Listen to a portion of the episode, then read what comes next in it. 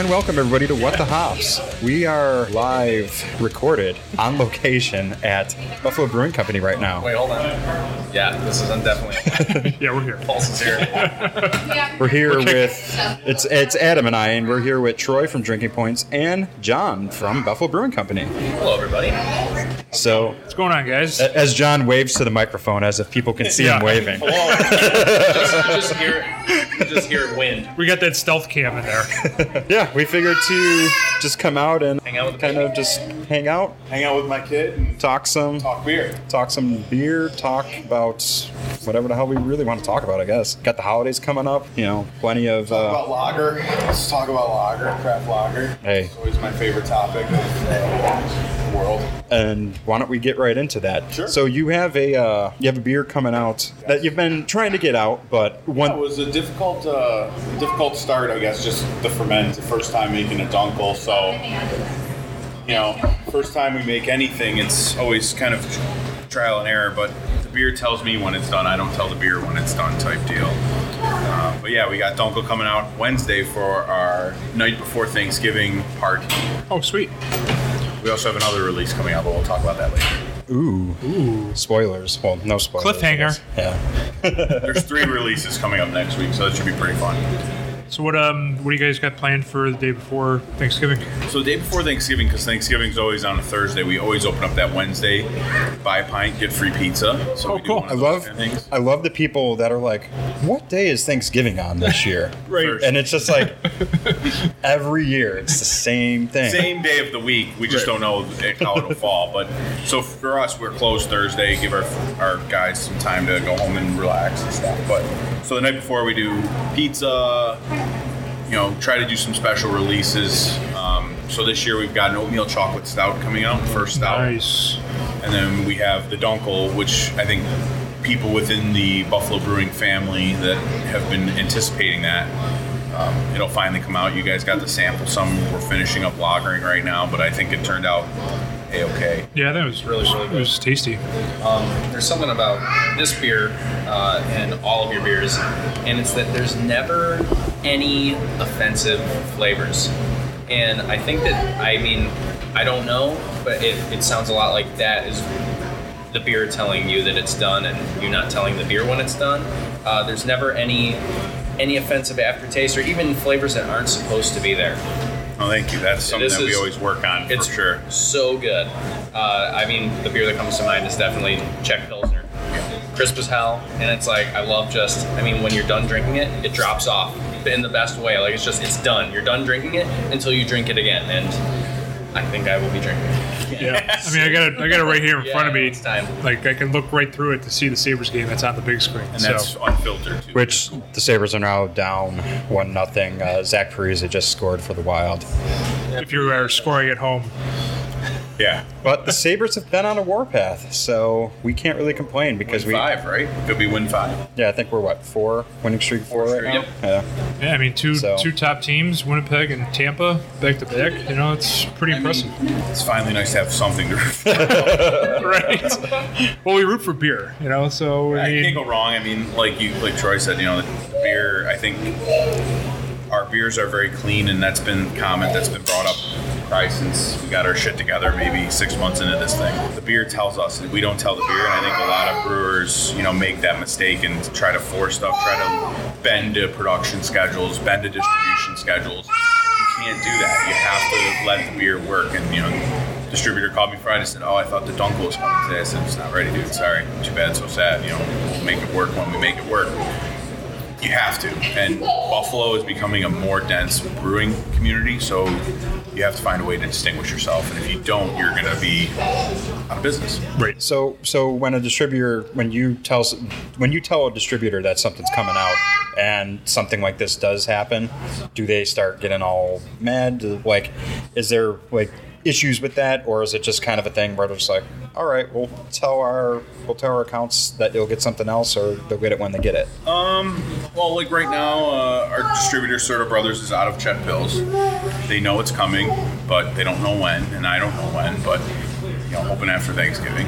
And it is what it is. It all depends on that distributor relationship. I am the only brewer in Western New York that has the unfortunate, I guess, way to say that I've been with Tried and Sir Alden. different different approaches from both families. They're both family-run businesses, much like mine. You can hear my kids running around in the background. um, but Start them young. Certo, you know, is very their pri- their top priority at Certo Brothers, and I really respect them is the the quality of the liquid. Great. That's number one. And I mean, you can build the coolest brewery. Liquid's garbage, it doesn't matter.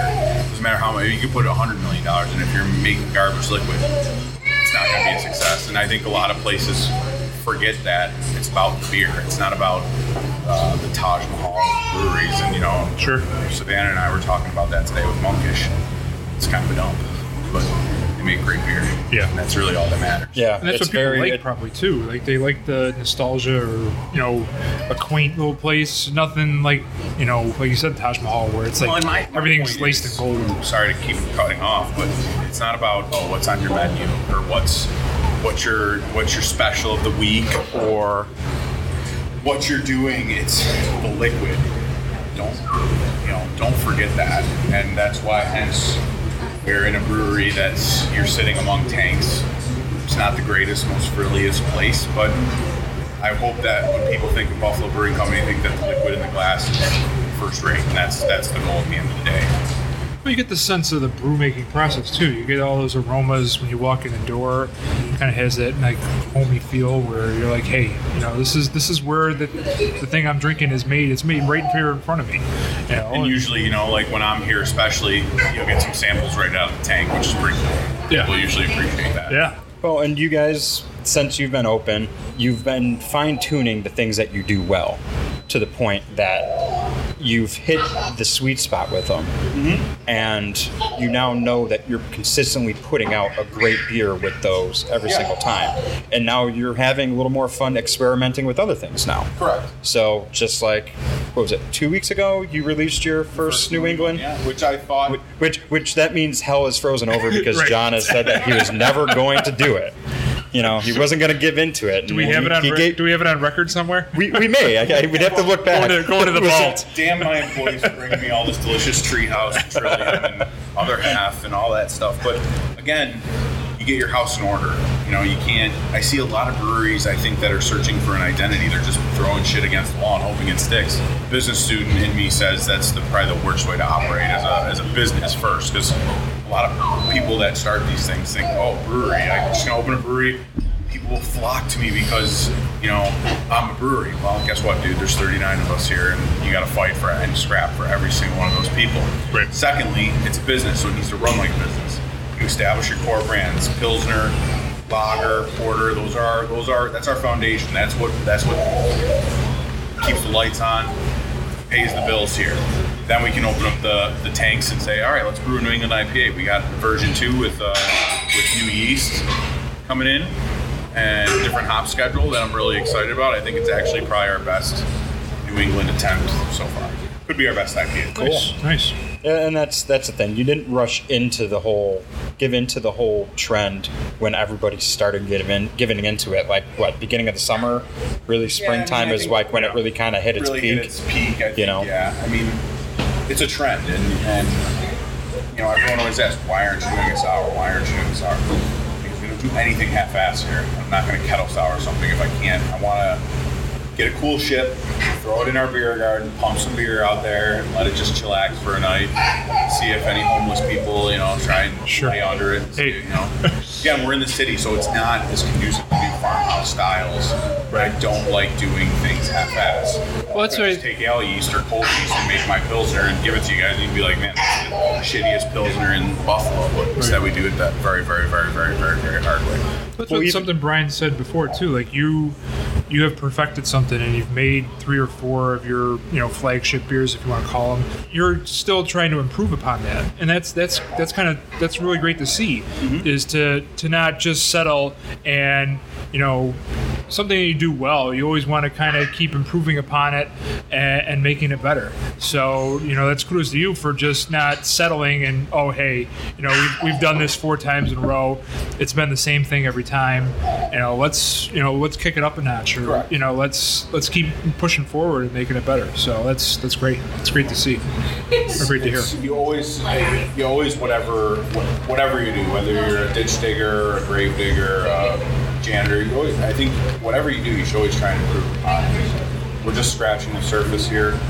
I always tell people that are very, very, very tough on new breweries to give them some slack. You, you struggle and you fight to build this thing, and then you got to try and run it and operate it and it takes a while. You know, it takes. I a lot of people say six months, but I really think it's like eight to eight to twelve. You're trying to get your cores nailed down. You're trying to get your supply chain nailed down.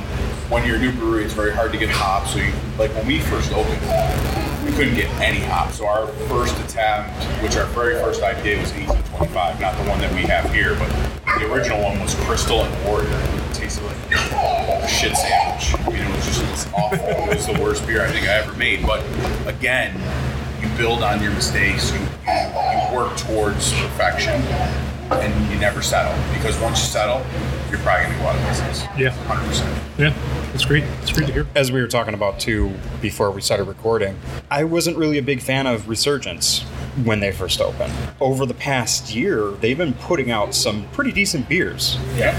You go to the brewery and you get stuff like the Black Currant Kettle Sour. You get stuff like their even their Oktoberfest isn't that bad.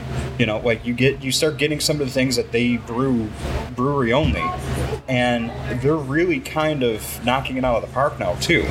Uh, it's all a matter of just giving them time. You know, a lot of people want that great beer right away. Sometimes you gotta. I mean, you don't know how it's going to be brewing in a whole different kind of system from what you're used to. Well, and you try to scale up from pilot to full, and then it becomes a big issue. And a lot of people don't realize too, we don't have a pilot system, so we pilot on our full batch. Yeah. New England version 1.0, I didn't think was an awful beer, but I didn't think it hit the the check marks that a New England should hit. Um, again, we made some tweaks to the malt bill, the hop bill, the yeast strains new, and I think again you'll see a marked improvement from version one to noticeable enough to maybe it will be known as our best IPA. I don't know. I mean, it's just so tough in the IPA market because there's again so many great out there that it's very hard to differentiate yourself from the other breweries in town, especially because I mean I think the IPA game is just when you see Flying bys Bison really something like Juice Caboose, who Flying Bison's never been known for IPAs. I mean I think the best pale beer, pale ale was the Helldiver. They used to be the oatmeal pale ale. So to see them mm-hmm. take it up to that, and now they're kicking out a New IPA that's damn good. Definitely help them if they put it in a can. Just saying, Tim. put it in a can because no one wants to drink a New England out of a bottle. There you go. There's a. I mean, but you're seeing the game consistently being risen by other breweries. So how do you compete? How do you stay competitive? And it's innovation and it's continuous improvement and running the brew house better. You know, and that's the, the big nightmare for me because we went 13 months after we opened, boom, we put in a new brew house. Now we have to relearn that system all over again. Now we're talking about doing that again 13 months after we put this in, putting another one in. So it's like, but again, you have to keep up with demand because that's what everyone always says. Well, I love your beer, John, but I can't get it at Wegmans, I can't get it at Tops, I can't get it at Sunoco, I can't get it at NoCo. What the hell? Right. Well, I can't. If I once you open the canning box, it's like man, you have to continually be able to supply that supply chain, and it's again it's a business decision. Hold back cans. Wait till we're ready. Wait till we produce enough beer to supply that market adequately. You know, you talk to consumers, and they're like, "Oh yeah, we'll take a thousand cases." Oh, a thousand cases? Okay, that's like every single tank in the building Right. times two. Sure. Okay, yeah, sure. And that's just one outlet. And then you're talking about all the Wegmans on the top. I mean, it's just like, whoa. Yeah. You're talking about beers that take six to eight weeks to make. Like, ah. And then you start running into the issue of running out of stuff in the actual tap room. And Room or like even with with our our our, dra- our on premise stuff like the Czech Pilsner, we can't keep that in stock. yeah, So I mean, it's like you have that problem. Why go to cans when you're not going to make as great a margin? You're going to have a better.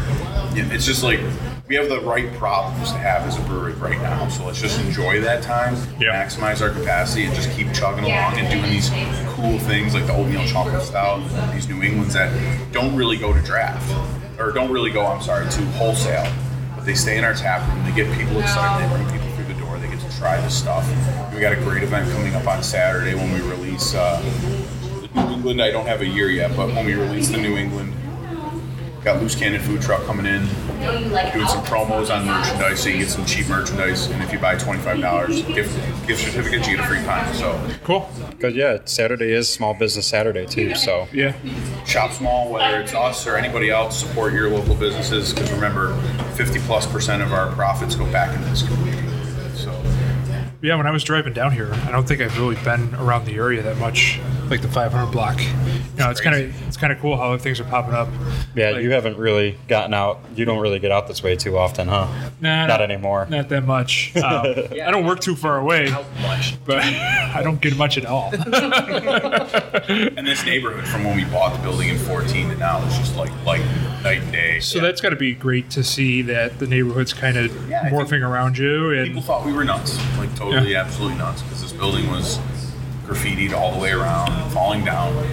Where you're sitting, there was, you know, the beam was cracked and collapsed in, the roof was open. Porter. And, you know, these two buildings were derelict. Nobody was doing anything. And then all of a sudden, boom, they, they get redeveloped. And now we're the, the hip part of town. We've got Beltline opening up across the lot. I mean, the densest population of breweries in Western New York is right here. And we're, Apartments we're that I'm Today, today actually, today actually, the draft room opened up at four o'clock. Hey. so did Labatt Brew House, too. Well, that that that's Yeah, they're kind of separate, but they're kind of the same. same. yeah. Yeah. So Uh, I I, uh, I don't think I'm as much of a hater of that as most people.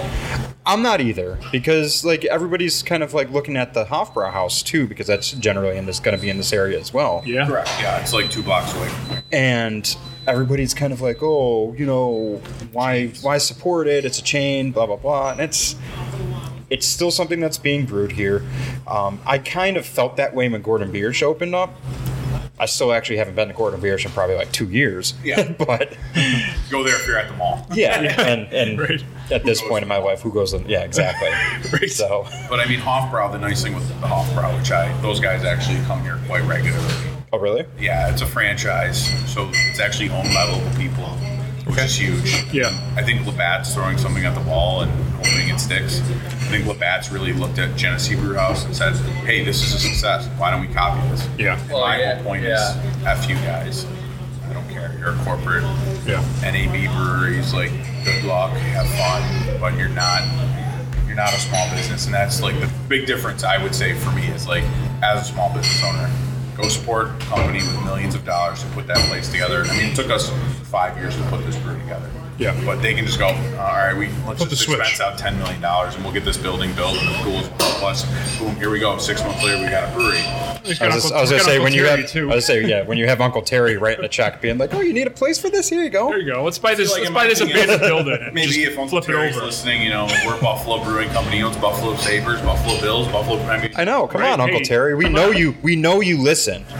We know when you're, you know, on your on your private jet flying back and forth from wherever you're going, and the, the brewery Disneyland. We'll make Czech Pilsner the official beer of uh, Buffalo Bills, and There you go. Vienna can be the Sabres, and you know, well, you got to start brewing some beer for the Swedes. Is what it is. Yeah, they're they're invading. they love the they love the color scheme of the Sabres. That's what it is. I mean, at this at this point, we got what like six of them on the team. Yeah, I mean, four we'll in see. What, I mean, I think the Labatt Brew House would be a really good case study to see if it actually. It's going to be busy. Figure it. You know, it's going to be busy because it's right there. Yep. You're gonna have people being like, "Hey, let's go check this out." I mean, the way when Seven One Six first opened up, Yeah, it was insane in there. But I also think it's going to really, I think Labatt Brew House will impact not necessarily us, but I, I would expect Pearl Street, Big Ditch, um, Old First Ward, Barrel Factory, all those breweries to be impacted by that because now it's like, hey, I can go to Labatt Brew House and I'm literally two steps away from the arena. I don't need to go to Big Big Ditch anymore. I can go get beer at the draft room and eat there. So I think those breweries that are more reliant on the pre-hockey game business are going to be hurt. And I also think how will Labatt or North American brewers react during the slow time, during the summer when I don't personally see a ton of people going out of their way to go to the John Bat house or Labatt. I mean, unless you're going to Canal Side, you're going to like, hey, let's walk two blocks over and check out, you know, the Well, ho- hopefully they do what uh, Genesee Brewhouse did, Hopefully. and they start actually putting out some really decent things. some really decent small batch stuff, Yeah. which would be nice. But again, I saw their draft list today. You know, their New England IPA kind of looked plain, boring. I mean, again, you have corporate America behind you, buckets of money. That's what's so uh, disappointing about it. It's like these guys have lots of money, make some crazy shit, Yeah. push the limits, And you know they're not going to because why why do that if you know it's not going to sell to you know Paul that lives Yeah, you know one beer blue, blue collar Paul that's hanging out that's going to the the Sabres game you know That's their number one beer. Blue Light's number one. Blue Heavy is number two, and then their Blue Light line that they're probably going to make year round there will be number three. Just Yeah. bring in bulk gallons of that Blue Light, and they'll just squeeze lime juice. I saw they got Sorry, that- lime extract and do it. well they got they got that blue Citra or whatever it is on tap you know Yeah, I saw that. I was like, what? that's that's got to be the new thing might as well instead of doing the lime just throw a I bunch mean, of Citra in it and see what happens Like, it's they're going to have to hit specific numbers, and if it tell that those are always the establishments that go away first because they're not performing right or they're not making a million dollars a year. You know, it's not the people that are eking out a living off of craft beer that are going to pull the plug. It's just it's it's very interesting, and I I wish them all the best. But again, I think Buffalo is a local town, and I think Labatt's done a great job of kind of pretending like oh local. they did they People in an office here. did they bring Yeah. they did, did they bring in a brewer or did they hire somebody local for I think they brought someone in. okay Same with uh, Hofbrau, got a guy from Lagunitas. That's pretty cool, though. I Yeah. mean, Lagunitas is But again, you're not going to brew anything like that at Hofbrau. They have to brew specific Hofbrau beers. still though having a guy that knows his way around stuff from Yeah. like from a place like have. Lagunitas. It's, When you're investing that kind of cash, you have to. And I think Hof, if anyone's ever been to a Hofbrau house, I, I fucking love them. So, I mean, it's a great spot. Jacob Hey! Cave has just scored. It is now two to one. Yeah. In case anybody cares, uh, Matt Dumba scored the second goal for the Wild. for your fantasy We'll, teams. we'll give you.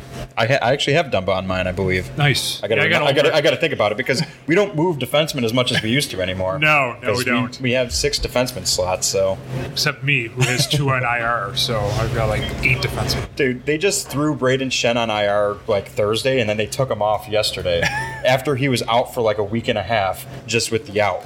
Really? So like I had to sit there with, With him. the not- out? Yeah, it was just like it was so annoying because I'm like I can't do anything with it.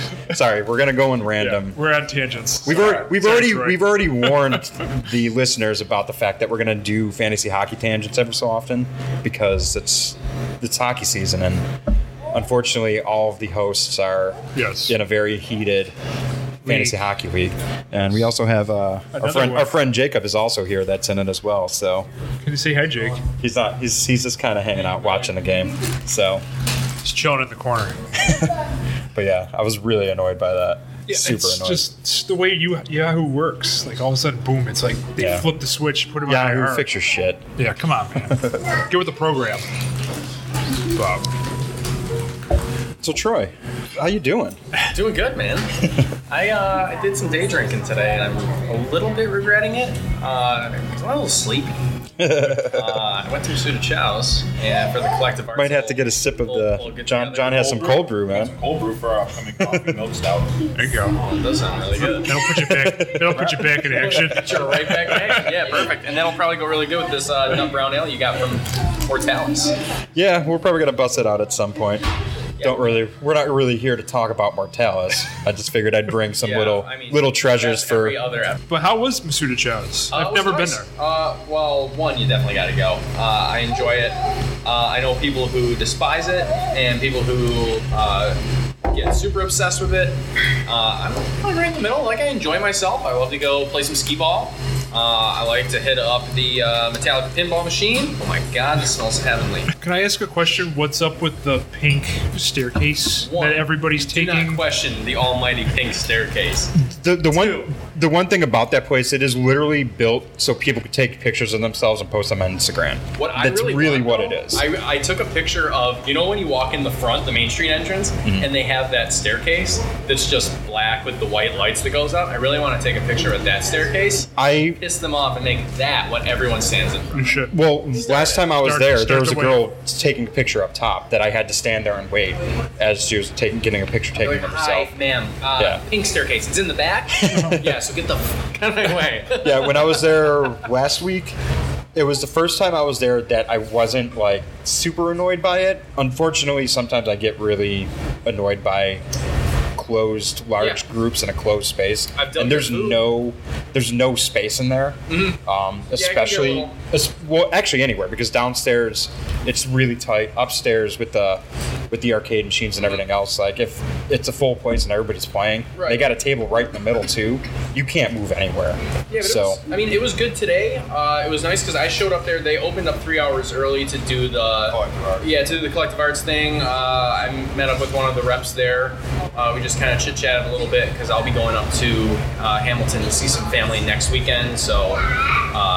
Just kind of wanted to touch base. I've never been to the brewery, so I'm pretty pumped for that. I've actually my my mother's been twice. Nice. for me. Uh, Yeah, she brought you guys some shit yeah, back, right? it's a list. Some And I'm tasty like, treats. Okay, I'm like, look for these words and look for this color. And she's just like, okay, like I'll try. And I'm like, and you're gonna want to look for these. And I was like, they actually can't distribute their cider. Um, their ciders can't leave their uh, tap room right now. I do not know why, um, but there's something that goes on with that. I think it has to do. It's more like produce laws than like alcohol laws. really? We can't get them Canadian apples over here, is what it is. Yeah, those good Yeah. Canadian apples. They, they No, keep them to themselves. Uh, I mean, I love collective arts. We've done two collective arts episodes on our podcast on Drinking Points. Uh, I just, I, Yeah, you guys just had one this past week. yeah, yeah, that was oh my god. Have you, I don't know if you guys listened to our show, but if, if you checked out last week's, it is uh, it's definitely a little wild because I just went hard on UFO talk, and From Harpoon? we talked about absolutely. No. UFO, like, uh, Like- like, UFO, UFO? Like, oh, like like unidentified flying objects. So we Not talked. just saying it was aliens, but it was aliens. well, we're doing it. It was a pre-Thanksgiving episode because there's no sign that aliens were not present at the first Thanksgiving. so that was our that was our whole thing. We did uh, Radio the Mothership, um, double IPA. We drank two doubles, then we drank Space Kitty uh, from Rohrbach. So that was a really good time. Actually, we were So- talking about Resurgence earlier, and I mean, their peanut butter porter is probably one of my favorites, but. Rohrbach just dropped Don't Be Jelly. It was stupid good. Very, very tasty. I haven't really revisited anything from Rohrbach in a while. I don't reach for it, let's put it that way. Yeah. I like it, but it's like one of those things I'm not like, oh, hey, it's at Wegmans sitting on a shelf getting hella warm for like days and days and days and days. Let me grab some, drink it, you know? Like, That's the one thing. That's the one thing about I think why I haven't really reached for some of their stuff is because you see it and you're like, how old is this? And you get scared, especially when it comes to the IPAs. Actually, one thing that I, I do I do not like about what they do is they never put their ABV on their cans, which Rohrbach? yeah, which kind of bugs me because I just want to know. What's up. No, I'm just kidding. Um, but it's like I don't know. There's things that like I, I I'd like to know that I don't know aren't on there. But no, I enjoyed it. It was uh, it was a lot of fun. It was a good episode. That's always fun to do. I'm not gonna get out UFOs here, you could. That's what that's what we're here about. Yeah, we're just that's- here about talk about Go everything, for it, man. Jack. mean- Just go for it. if you've ever watched that Ancient Aliens show, like, I feel like they reach for everything, but then you're like sitting there going, damn, this really makes a lot of sense. Ancient alien, ancient astronaut that- theorists that- yeah, it's like always the ancient astronaut theorists. And I'd really like to. I think like when they say every time they say ancient astronaut theorists, they should say like, no, they should show a picture of who these guys are. Yeah. I guarantee it'd be the dude from like the 700 Club, George Stupidos, uh, you know, Dick 100 Duran, you know, Dominik Hasek, he's probably there, and I would probably also say. Uh, the former mayor, uh, Masiello's probably an ancient astronaut theorist. Oh yeah, dude. Masiello kn- is all about them aliens. You know that. Well, I mean, you know, City Hall theoretically could be uh, space, an It's intergalactic space space cruiser. a spaceship. You know, Like one day we're just gonna see fire and just friggin' launch out of there. that would be that would be awesome. Is he gonna do that right after My City Brews Con? My Well, my planet. city- they're gonna use my city brew as a weapon against Asian astronaut. Well, or maybe that's their uh, that's that's like the uh, the gasoline for the uh, Oh, the space cruiser. Hey, if, hey, if we can, start We just can't get the recipe right. hey, if we can write Byron Brown off like Poochie, 100% I'm in. Wow, this is super sweet. Yes, this is the uh, crack. Homunculus is I- sweet, I would say. This is the Kraken of Dawn. It is a nut brown ale brewed with uh, maple, Homunculousness. with maple and uh, tootsie rolls. Oh wow. So Roll. Plus, I was just drinking this black cold brew, so that hit me like, wow. yeah. So yeah, uh, no, we brought some little Kinda treats from tastes like SoCo. from our last uh, our last episode. If anyone remembers Southern Comfort, Oh, many a nights. Greg, our other co-host, um, love SoCo. can't drink SoCo anymore because we uh, He's older than 30. there. Well, there was a night when we were 18 that Hang on, did this involve 100 proof SoCo? yes, it did. Okay. Because that was our that was our that was our drink of choice. Well, he ended up, uh, you know, blacking out to the point where probably should have went to the hospital, and Wow. woke up in the middle of a Wegmans parking lot in the middle of the night, and ran around with no pants on. In a, in a vehicle, he woke up, or just in the lot? Well, in a vehicle because like his girlfriend at the time and a couple other friends like went there to go and grab some things to like help hopefully like revive him, and he ended up waking up and running out of the car and just running around the parking lot. Um, the neighbor at the house we were at was trying to blow fireworks out of his ass. And, you know, I definitely think like the Quicksilver for SoCo because I've my roommate and I in college like he passed out in a glass like patio table drinking SoCo. And I think the real deal for reviving someone on SoCo is mozzarella sticks or pizza logs. Wow. I remember having a birthday party at my uh, not not a birthday party for me, but a birthday party for a friend at my parents' house at the time, and me and another friend actually just sat down and drank a 700, 750 milliliter bottle by ourselves, SoCo 100 proof. a 100 proof, oh my god. without like we're like we're finishing this bottle before we move. So we finished the bottle before we moved. That had to suck. I don't remember the rest of it other than waking up in my bed. All my friends cleaned up everything and all nice and neat. Did you throw up a lot? No, I actually didn't. Surprisingly, I was really surprised by it. It's impressive. Woke up, everything was all cleaned up for some reason, and I go down, and uh, my parents come. My I, I see my parents in the morning, and they're like, "So how was the party?" And I'm like, I have no "What party?" I'm like, "I don't remember any of it." There was a party last night? Am I supposed to piss in that basin? I actually use it as a bidet. I can tell that now. you would. Perfect. well, I mean, if you sit on the toilet the correct way, the hose is actually pointed right at your ass. Yeah, perfect. Bingo. Hey, I mean, it's you know, it's a bidet, it's a bathtub. Really, what we do is that's where we wash all our glassware at the end of the great. Yeah. So And I was wondering what that taste was. The crisp cleanness of a brewery bathroom. thought it was mosaic. There you go.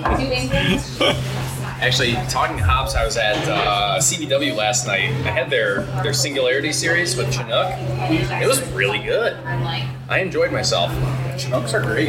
Chinook doesn't get used as much as it used to. It's a legacy hop. It's not, it's not sexy.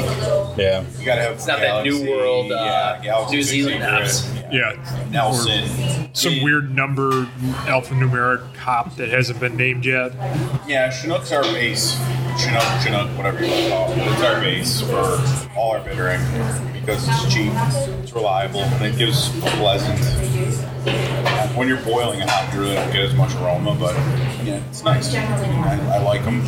Um, if you talk to any other brewers, Red, Matt Redpath, especially formerly Ford Beers, then with Woodcock, and now with Jamestown, he's the one that's like, oh my god, you need to try Michigan Chinooks. They are legit dank, nasty.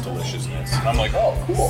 How how much of a difference do you see with certain hops grown in different regions? total different. So, Yeah. uh, has anyone ever had Firestone Walker Terroir project where they use they grew all like Firestone, Trillium, side project brew, Poof Hearted I think was involved this year where they brew the exact same recipe with local ingredients. They're, they're gauging the difference between their local stuff. Just like grapes, man, just totally changes between That sounds awesome. growing hops growing here to hops growing you know like here they're a little more spicy they're a little more fruity whereas out west they're straight up juice like, you know more citrus grapefruit and then i guess when they're in michigan they're just really really like all citrus like it's almost like stronger than citra Get that Wow. medical Chinook. Yeah. And Michigan. straight up michigan dankness and i mean chinook's a great hop it's a legacy but again and from a brewer's perspective, I'd say, fuck, I'd love to make a Chinook New England IPA, but from a consumer's perspective, no one's gonna buy that shit. Hey, Nobody. maybe you do it and it comes out to be better than any- everybody expected. And you and- start the trend. Yeah. Again, it goes back to name and brand recognition. You put Galaxy on anything, that shit's gonna move. Citra, Mosaic, that shit's gonna move. It's just that's the way we are as humans. I mean, no one says, "Hey, let me get the Hyundai when I can get a Mercedes for some price." Right. It's just the way it is. It's, it's that I may, I mean, personally, I like Vic Secret more than Galaxy, but Vic Secret hasn't really gained as much traction as Galaxy. I think I think people respect it enough though. You see, Within the last six months, I think you're seeing more, Yeah. you know, orbital, uh, what is it? Captain Lawrence said orbital tilt, yeah, yeah, yeah, Yeah. yeah. which I thought was really good. That's one of my favorites. Um, but again, it's just getting these hops. It's everyone's chasing these designer hops, and I see like it all the time. The newer breweries that are coming out that are struggling because they're making Chinook and Centennial IPAs, and it's like, yeah, that's great, but I'll just go over and grab a 15 pack of Founders Centennial IPA for you know, the same price as your growler. Or or they're or they're spending all their money buying all the Galaxy that they can, and then they can't brew anything else. and it's tough to get Galaxy. So, but I mean, again, like Founders Centennial IPA is kick ass. Their Mosaic Promise is one of my favorite mass produced IPAs. Shit's everywhere when it comes out. It's great. It's delicious. And it's a 15 pack for usually like 16.99. So uh, fucking me go wrong. I mean, even all day IPA is just a decent session. And I you drank know. a shitload out of that when I was building this place. That was my like, my go-to beer. Do you see any? Do you see any hops going into 2019 that are on the trend that you're going to try to Yeah, gravitate so towards? one new hop out of Oregon that I can't remember the name of, but I've got 22 pounds of it coming in. You're just trying not to give it out to the world. no, I really can't. Matt Redpath's like, you got to get this hop, and I'm like, okay, just order me 22 pounds, and I'll pay you. when it comes. Jamestown should be opening up kind of soon they're too, right? Till mid, mid quarter, mid first quarter, so like February. Okay. They had some, some building issues, some remediation issues. The tanks are in, I know. I mean, we're doing some help with, we're helping them out with a few things down there, but yeah, they're they're struggling to get open just because of the building. I mean, that's an interesting case study too, because you're opening up a brewery right next to Southern Tier, who's a behemoth. Same with Steelbound versus Ellicottville, same kind of thing. Like Ellicottville wants to flex its muscles. I think you know they can do whatever they want. You know, get to that level where it's that gigantic. I think Steelbound has been making a name for itself, though. I know. I think they got distribution through TJ Sheehan, Correct. um, so they've been trying to get their stuff out more and more, and you see it around. Oh yeah, you see it around for sure. But again, They need to. They need to fine tune what they're making. Because they started, they started canning right away, right? different things all the time. Yeah. How do you, you know, they're canning billions. Again, it goes back to it's a business. It's a business, so you got to run it like a business. Keep it. Um, can certain things, do certain things. Don't just say, all right, we're going to can this, we're going to can that, we're going to can this, we're going to can that, we're going to. You're going to stretch yourself thin to the point where you're mean, going as a consumer, you want to have something reliable to go back to, not just like, oh, we're going to can red today, then we're going to can uh, a Hefeweizen tomorrow. Can anyone tell me what their core their flagship beer is? I couldn't tell you. Yeah. Yeah. in the industry. I mean, I know they have that uh, that Suba Brew and something else that they tried to like hype up. But yeah, I don't think I've had John's any of completely their right stuff. though. Yeah. They have what? It's the Blue Balls. Is there Yeah, that's good. like I think that other than that, like I think that's the only thing you really start seeing regularly on taps around here. And the only place I saw that was Colton Bay. It is kind of tough for a new brewery like them, I think, to really find their niche, I guess, especially when you're going up against a thing, a brewery like Ellicottville Right. that's been around forever I in brewery years, I I guess, you know? Yeah. Our first Ellicottville beer that we're gonna have on the show is coming up. I don't think we've ever done an Ellicottville beer because they don't normally stand out to me. I'm not a fan of blueberry wheat. It's not like my, you know, it's really not something I, I dig. Ski Bum is one of my favorite winter ales because it's so crisp and it's it's really good. Like it tastes like a summer beer tweaked and made for winter. Like Yeah. I love Ski Bum. It's one of my favorite beers. But it's like that's the only time I really drink Ellicottville. Yeah, and for us growing up, Ellicottville and Southern Tier and Flying Bison were the were the go-to stuff. Right.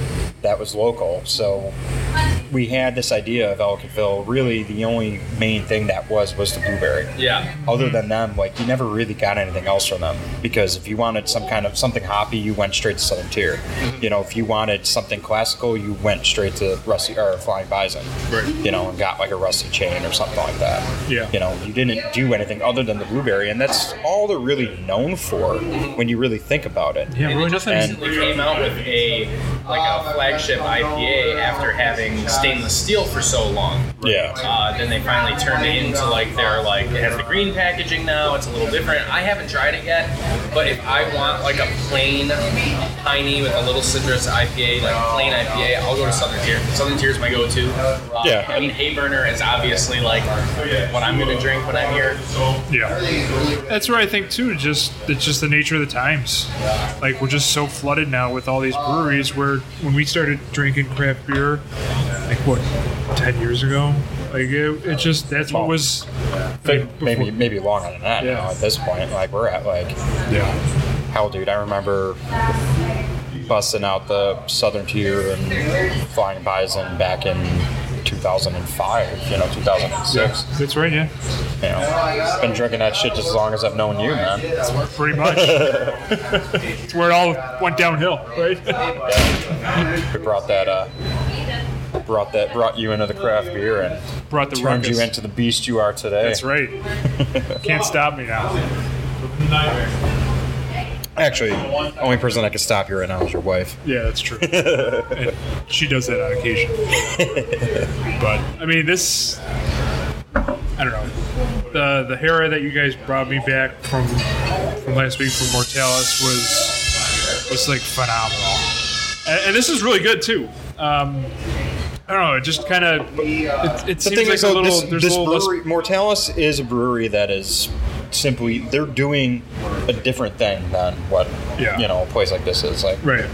I'm not going to come here expecting something like this. No, yeah, You know, I'm going to Mortalis expecting stuff like this round. Yeah. You know, and there's there's people that enjoy that. There's people that don't enjoy that. Right. You know, you never really like you you gotta you gotta go to the brewery that brews what you enjoy. You know, don't force yourself. To, if you don't like it, don't do it. You know, but then don't go like bad mouthing it on. You know, just being like, "This is the worst beer I've ever had." It's like, why? Well, I don't know. It's you know, it's not the kind of style that I like. Okay, well then, why did you get that style in the first place? Yeah, then? why did you even go? Why did you, You even know? show up? No, I was uh, when we did Dank Sinatra. I went and picked it up the night before it came out, and I talked to Carl for a little while, and uh, we were we were having a good one. So I was telling him about how we do. We just added the I'd untap that uh, section to our show like five episodes ago. So we do. You know, we'll read like really ridiculous uh, Untappd reviews, and he was like, "Well, I have a good one for you." because someone ordered their coffee cream uh, porter and gave it like one out of five stars, and the whole thing just says not a coffee person, and he's like, "Then fuck yourself." What are you talking Yeah. about? Like, I- like, why would you get that? You know what I mean? Like, Yeah. do you think that we're gonna turn you into a coffee person? Like, what are you talking about? Yeah. So when people do leave uh, comments like that, you're like, well, You know, It's like, what the hell were you thinking in the first place? I feel like Pressure Drop, which is actually celebrating their one year anniversary next week, well, probably when this episode's going to be released, they're probably one of the most polar breweries in this city. Like, where people either love everything they make or hate everything they make. Yep. Like I it's agree. one or the other. Like you read a lot of reviews, like on Untappd or whatever else, where it's like people are like, "This is the greatest beer ever," and then you like right under it, right under it would be like, uh, "Oh, this is complete garbage. I don't understand why anybody would like it," and I I don't really understand like how that really happens with a brewery like that. Yeah. It's like polar opposites. Like, I, know, I, I haven't had a chance to have the Sinatra yet, but I mean, you read like you said. I got one. like, I got one can left in uh, in my fridge. I can always give it I mean, to some of the want. feedback you guys were giving on our group text was, you know, Greg Greg really hates it. yeah, Like he just straight up hates it. yeah, yeah he, You know. he put it down from the, the get go. It's But- gotten better with age. Is it the best IPA I've ever had? No. But I think that's too like, what's the style? It's a it's more traditional IPA versus all these New Englands that we're getting. Like, I mean, It's supposed to be a hoppier New England, is what it is. Yeah. okay, You know, it's a hoppier New England. It, that that is exactly there's what not they much brew. juice as much as there is bitterness. like a probably. really Like- resiny. The body's the bi- the body's there, but it definitely has that. You know, okay, there's a there's a definite hop profile to it. Okay. You know, so if you're going in thinking that okay, I'm going to chug this like a normal, like you're not going to do that. And two, when when Carl gave it to me, he he was like, it's like, and if you want it to mellow out, he's like, let it sit out. And before I drank it on the show, I gave it a full half hour out of the fridge. This one. oh, nice. Nice. It's great. Can I hold it? Can I have this one? Can I trade you? We're talking about how Pressure Drop is a little bit of like a really polar brewery in this city right now too. Really, what? Polar, like Two ends the spectrum. people either love it or they just hate it. Yeah. Like it's See you, Peter. Take it easy. it's crazy. It's crazy how like you'll get a brewery like that where people are just one or the other with it. There's no in between. Yeah, and, I, and when when people say that about pressure drop, it makes me wonder how people feel polarizing, or are we just like, there's Buffalo Brewing, same old, same old, you know, Czech Pils, Vienna, order, blah blah blah. Not releasing anything cool, not doing can release. I think maybe when you guys first opened, it was kind of like that, but you've set your identity. Right. You know, at this point, people know what they're coming for. You know, Yeah, I think so. I think you know we beat it into everyone's head that we do shit the hard way, we do it the right way, and that's what you're gonna get. Like, hell imports Irish malt, and Irish hops for Irish red. breweries are a pretty uh, pretty hot thing to own these days. So I'm Sexy. sure sure there's a lot of people that are out there that someone comes out and they're like, oh hey, we're gonna give this you know guy with a ton of money my beer, and I'm gonna pitch my you know brewery project to them. To get rich quick. And you know, people are like, "Hey, breweries are hot right now. Let's do this." And I'm sure that happens a lot with just in general. So, like, it, I mean, did you guys have anyone? Did you have anyone really approach you in a sense where it's like, "Hey, I'll give you money for this if I can be it." Oh yeah, You but know? I mean, I think that happened after the fact because you know most people thought we were just a joke. I mean, I think in the industry as a whole, Western New York, we were a joke until we actually got liquid out. Because I mean, again, you know, you got breweries that are opening up, and it's like you don't know what what's going to happen. You don't know how the liquid's going to be, and that's what I always come back to: is what's in the glass. That's how you know. Um, but yeah, since we've been since we've opened and we've we've moved on, oh, all the time, emails all day. Hey, um, you know, blah blah blah from oh, I used to, you know, be a cone or at like oh, Mo or retired now. I'm looking for a side project. You know, would you sell me like 49 percent of your business? Like, yeah, okay. Yeah, well, yeah. The, the, everything's always for sale, right? So it's always like, well, what's the price? Oh, oh, oh, you're way overvalued. Well, dude, you weren't here, you know, after working 50 hours at your full time job and then working another 30 trying to put this place together. Like, there's some. You're not just going to get to come in and buy my business and be like, oh, now I'm, I own part on the brewery. Like, Yeah. Yeah. people don't realize too how hard it is to actually make beer. Like, 90% cleaning, 10% brewing, and then one, you know, like my favorite, and this is a joke between like myself and Brickyard and Josh. It's like, oh, you know, you're a brewer. All you do is sit around and drink beer all day. Get your work boots out of your closet that you probably never put on. Come down and spend a day with me at 5 a.m. and let's see how much fun it is. Yeah. It's not drinking beer. He was, like, he was saying the one day he's like he was in there he was in there at six. He was there all night, brewing till like ten or eleven, Yeah, and then back weird hours. and then back at back at whatever time to open up for the next day. Yeah, I mean, when I was when I was running the tasting room full time and brewing, it would be it would be brewing in the morning, going home, hanging out with my wife and kid for a couple hours, eating dinner, coming back at four, opening up, and then going home at eight, nine o'clock after you're done. Come back in the next day at six, do it all over again, and keep going. And it's not easy. Like I do a lot of consulting for breweries on the side, and it's like I always tell them think of the hardest think of the hardest thing you've ever done and multiply it times 10 and if you got kids multiply it times 50 whereas you're just constantly trying to get something i mean these things aren't surefire and i think a lot of people nowadays with the craft beer industry really have a hard time remembering Flying Bison ontario street when they failed and got saved by fx matt like that's a, that's still a sharp memory in my mind Yeah, walking in there as an intern and going, "Oh, the doors are locked and we've lost our jobs." I didn't have I was unpaid intern, so it didn't mean shit to me. Sure. But I mean, families were, you know, there was hardship there for those guys. yeah, I mean, and I'm glad things worked out. I mean, I wish it was still like a local. I mean, it's you're doing a good job trying to keep it local, but again, it's still a corporate mm-hmm. FX Matt home brewery. But these things can fail. Just because we've had one failure in Western New York, which is Barker Brewing, doesn't mean that there's not going to be more. These aren't surefire. Like, hey, we're going to open the door. Like what we were talking about. Make, we're just to open the door and make great beer. We're going to make the best beer. Like, I laugh at people. Like, I had a, a group in Fredonia approach me. They were going to open up a 20 barrel brewery, and I said, well, what's going to differentiate you from your competition? Which is like, you know, Ellicottville or not a ton out there, but what's gonna what's gonna say, hey guys, I'm from Buffalo. Let's drive down to Fredonia to this brewery and check it out. Yeah. What's gonna separate? We're gonna make the best beer. Well, how do you how do you really say that? Like really, how do you Yeah. say that? And, and take yourself seriously and go to a bank and say, hey, can you give us a million dollars because we're gonna make the best beer? right, Let me try some. Oh, we haven't made anything yet. right. Like, uh, yeah, we're gonna wait. we're gonna wait a little bit. And that's the thing. We're approaching. You know, we might cross the fifty.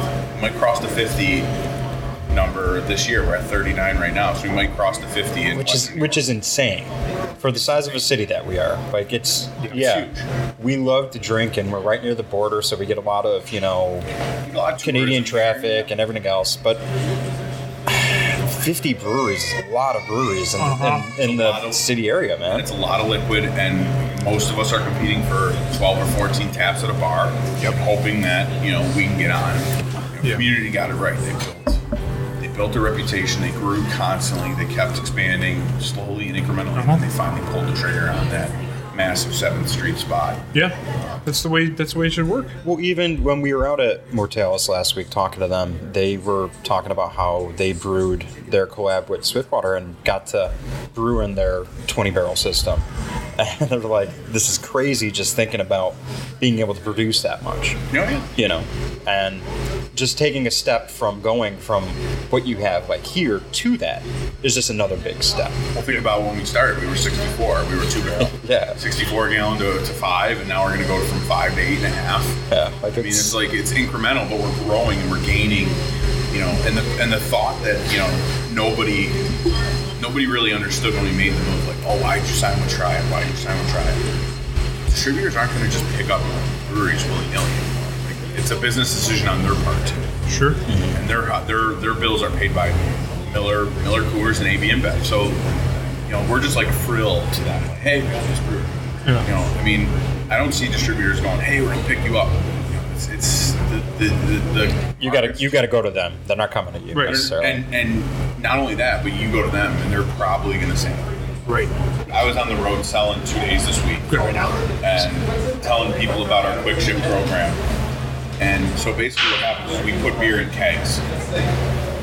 Two hours later, that beer is at Certo Brothers, ready to be sold. No brewery in Western New York is doing that. We are. You could literally be a bar owner. If we ship beer to Certo on Tuesday, it's about two hours old. That bar owner can theoretically get beer that's 22 hours old by the time it shows up at door. Mind fucking blown. And that's an awesome thing to have in the city like this. Because, like you said, nobody's really doing that right now here. And nobody, you know, like for me, like it's on, you know, they did that with Southern Tier. And it was funny because it took so much logistical effort for them to do that. Like that Southern Tier had to have a dedicated truck coming up to Certo Brothers, and it's still the fastest Southern Tier can move that beer from from Bright Tank to keg or bottle or can to Certo was five days. Wow! I'm like, we're doing it now. we're literally like loading kegs onto the I mean, Big Big Ditch was getting cans out to stores within like a day or two. Yeah, You know, again, they're- it's I mean, they're local. So Yeah. I mean, I mean, Southern Tier is like this big monstrosity. That's like dog food. which gets a lot of it's funny over especially with it being you know fall and being the being pumpkin pumpkin seed pumpkin beer season the amount of uh, the amount of podcasts and beer blogs and review pages and everything else talking about pumpkin like it's it's it's funny to actually see it and be like we really do get hyped up. Like southern tier gets hyped up for that one beer Yeah. you know? And it's funny because there's such a war between Dogfish and have one bad. I don't know if a lot of Yeah, people know, but Sam and Finn like hate each other because of pumpkin. really Oh yeah, read some shit from Dogfish Head. They'll, they'll call it Southern Tier and say, "How can you release a pumpkin beer before a pumpkin harvest?" FS bullshit. But then Dogfish started doing that too, kind of. You know, I think pun- if you pumpkin. want my Come- opinion, Dogfish Head's pumpkin. Pumpkin Oh. is way, way better. Oh, yeah. I'm 100% agree with you. But No pumpkin comes out earlier and earlier every year too now. And I don't know how they're making it. 'cause I don't make pumpkin beers, so I couldn't even tell you. Rogue, oh, I feel, is the most is the it, when it comes to big guys brewing pumpkin beers. I think Rogue is one of the only ones that grows their own and Well, Rogue's like a total separate beast. I mean, Yeah. They're growing their own grain. Yeah. They're distilling. I mean, Rogue. I really need to get another bottle of their gin. I I haven't had a bottle of their gin in Rogue a while. just is mind mind boggling to me, like the way they make shit and the way they do stuff. But it's awesome. I mean, if I if this place turns into a multi-million dollar bottle mine, I would probably open up a distillery just because it's one more thing to tackle. You know, it's one more thing to learn. Yeah. Same with Finn, like from Southern Tier, Southern Tier Spirits, constantly on the quest, trying to figure out. I don't know shit about distilling, so I would have to learn. But I've yet to try any of their uh, canned cocktails, but they sounded badass. I haven't gotten up to that either. Their spirits are pretty decent though too. Yeah, we had the what the dou- double dry hop. I think they're getting better. I mean, uh, When I again, first had their, their citrus forward gin, I was not not a fan because I mean when I most of like typically like Lockhouse or Tommy Rotter when I do like You're kind of like a little bit of a drier, not too I mean, fruity. Lockhouse is my favorite. Lockhouse barrel aged. The- oh yeah, the Lockhouse Lockhouse barrel where is it's hundred percent, at. man. And the Lockhouse Hop Gin has been awesome. Yeah, Stupid good. Stupid good. Like it's Like you can make a gin and tonic with that. You don't need to add anything. yeah, it's wild.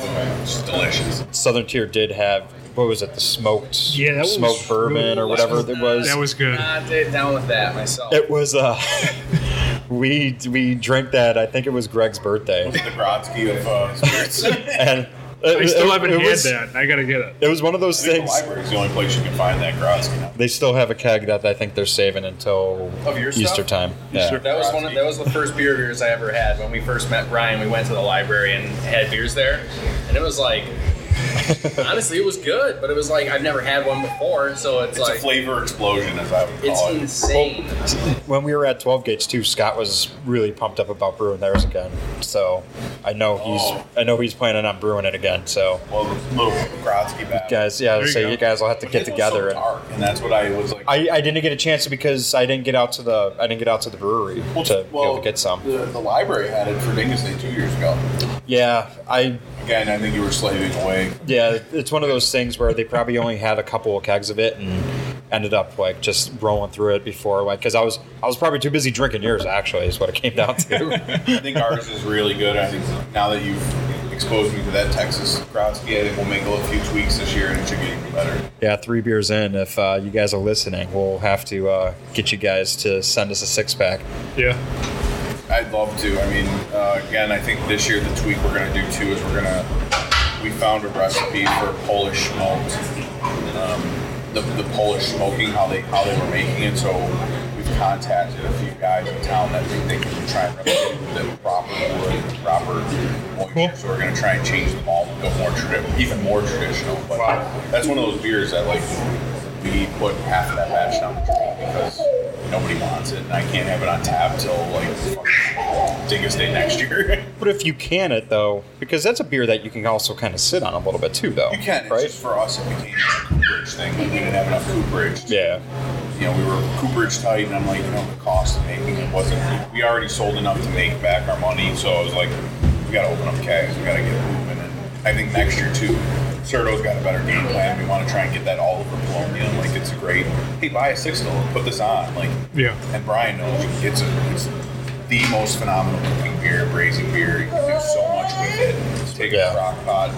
So if you if you happen to be at Mickey's last Dingus Day, all the sausage was actually cooked with the Grodzki. Really? So Nice. pretty cool. oh, even even like all the all the kraut and everything. Like I just I just I just started taking pictures of it, just pouring it in everything that we were making. And it's great. I mean, it cooks. It cooks so well. Like I, we had um, a gentleman that lives in 500 Seneca. He was he was doing like braised poached fish or whatever, and he bought a growler. And he's like, "This is how I'm doing this." And he's like, "It was so good." he, you know, it just gives that smokiness. Because you don't need to add like because sometimes if you add liquid smoke to something, It gets too smoky. yeah, like so it added just enough to be able to get that flavor. Plus, I mean the beer flavor and everything else. And it's a it's a low alcohol beer, so it's not crystal anything clear like crazy. a yeah, like you know? Okay, that's what I was going to ask. I didn't know if it was more Looks dark, exactly like Yeah, a it does. Pils. but it's got Yeah. that smoky. yeah. It's wild. Well, because it, it's crazy too. Because when we had it uh, at the library, it was like when you first go in, it's like the smoke like meets you the second that you even put your nose in the Yep. glass, and then it's like Then it it's- recedes in your mouth, Yeah, like it's not- It's crazy because then it really does. It sweetens out and balances out. That it's Really? like That's I sweet. actually I will absolutely cook with it this year. That sounds awesome. Yeah. Yeah, and I think this year we'll have a better plan of attack. Try it really didn't help us out much with that. So this year I think our plan of attack like it should be everywhere that Polish festivities are going on. But I'm Sure. Grab it in a can and just take it to the parade. Oh, yeah. Well, what's great too is Dingus Day is later this year. I believe it's Yeah, this year was uh, early, so I for it's April 21st or something like that because I think Easter lands on 420 again. So Oh, Blazing with cry. I think I think the last the last time Blazing with Christ. the, la- Again. the last time Easter landed on 420, I saw Lamb of God in and Atreyu at Show Place. and you were blazing with Christ. Hey, seeing seeing Lamb of God play on If you Easter rise Sunday. again, you gotta get high. Dude, I'm so high. I just saw Jesus. he was right there with me. no, that was just some hobo. Yo, when uh, when's the pierogies happening, man? Well, I'm about to go full steam ahead. Like, yeah, basically, basically, what I'm gonna do is when I'm not working, I'm basically gonna be rolling out dough and just shoving shit in You dough. need anyone just to come over just to eat filling and drink beer. That's basically what I do, man. So, yeah. Man. I don't have enough filling. What happened? I like, I like uh, when my wife makes it. She has all the cutoffs at the end when you boil that shit, and then I throw some water on Oh. that, some kraut. Stupid good, man. It's Yeah. No, I'll have to make some vegan ones for you guys too, dude, just to get I you mean, guys some uh, stuff. There's everyone's willing to bend the rules for uh, Once in a while, things, right? you know. I, I will absolutely bend my rules for pierogi. I'll uh, I will throw a shameless self plug out that the Christmas party at the Adam Mickiewicz Library this year is on December 14th, which is a Friday night. So I'll have free food out there for everybody. Um, probably gonna throw some pierogi out there. Probably have some bigos and probably have a couple of other things out there just to like people just come stuff their face, get drunk, and sing some Polish Christmas carols. Hopefully, and there's some 1910 Czech Pilsner around tap. we have we do have plenty of uh, Buffalo Brewing Company stuff over there. I, we might be out of the Czech. You have to talk with. Czech, I Uh, think, is the hot mover over there. I say you have sure. to you have to talk with Greg and uh, Gary about that. Oh, Gary. Well, no, no, Bob too. Yeah, Well, Um, those guys are hot heads, so they're going to drink all the hoppy beers. we did tap a couple weeks ago. We did tap uh, Schneider Weisse though. Oh, Excellent. yeah, you did I know, I shoot us think a I saw picture. that. Yeah, it's really it, it's the one thing about that place. It's one of the places where you can only get like you want some Pilsner Urquell, you want some you know random you know European beer that you might not be able to find anywhere else. It's there. It's probably there. Yeah, You guys do a good job, and it's a closed club. It's a uh, Anthony Schreiber bar too, so it's a he, he built the bar for the, the club.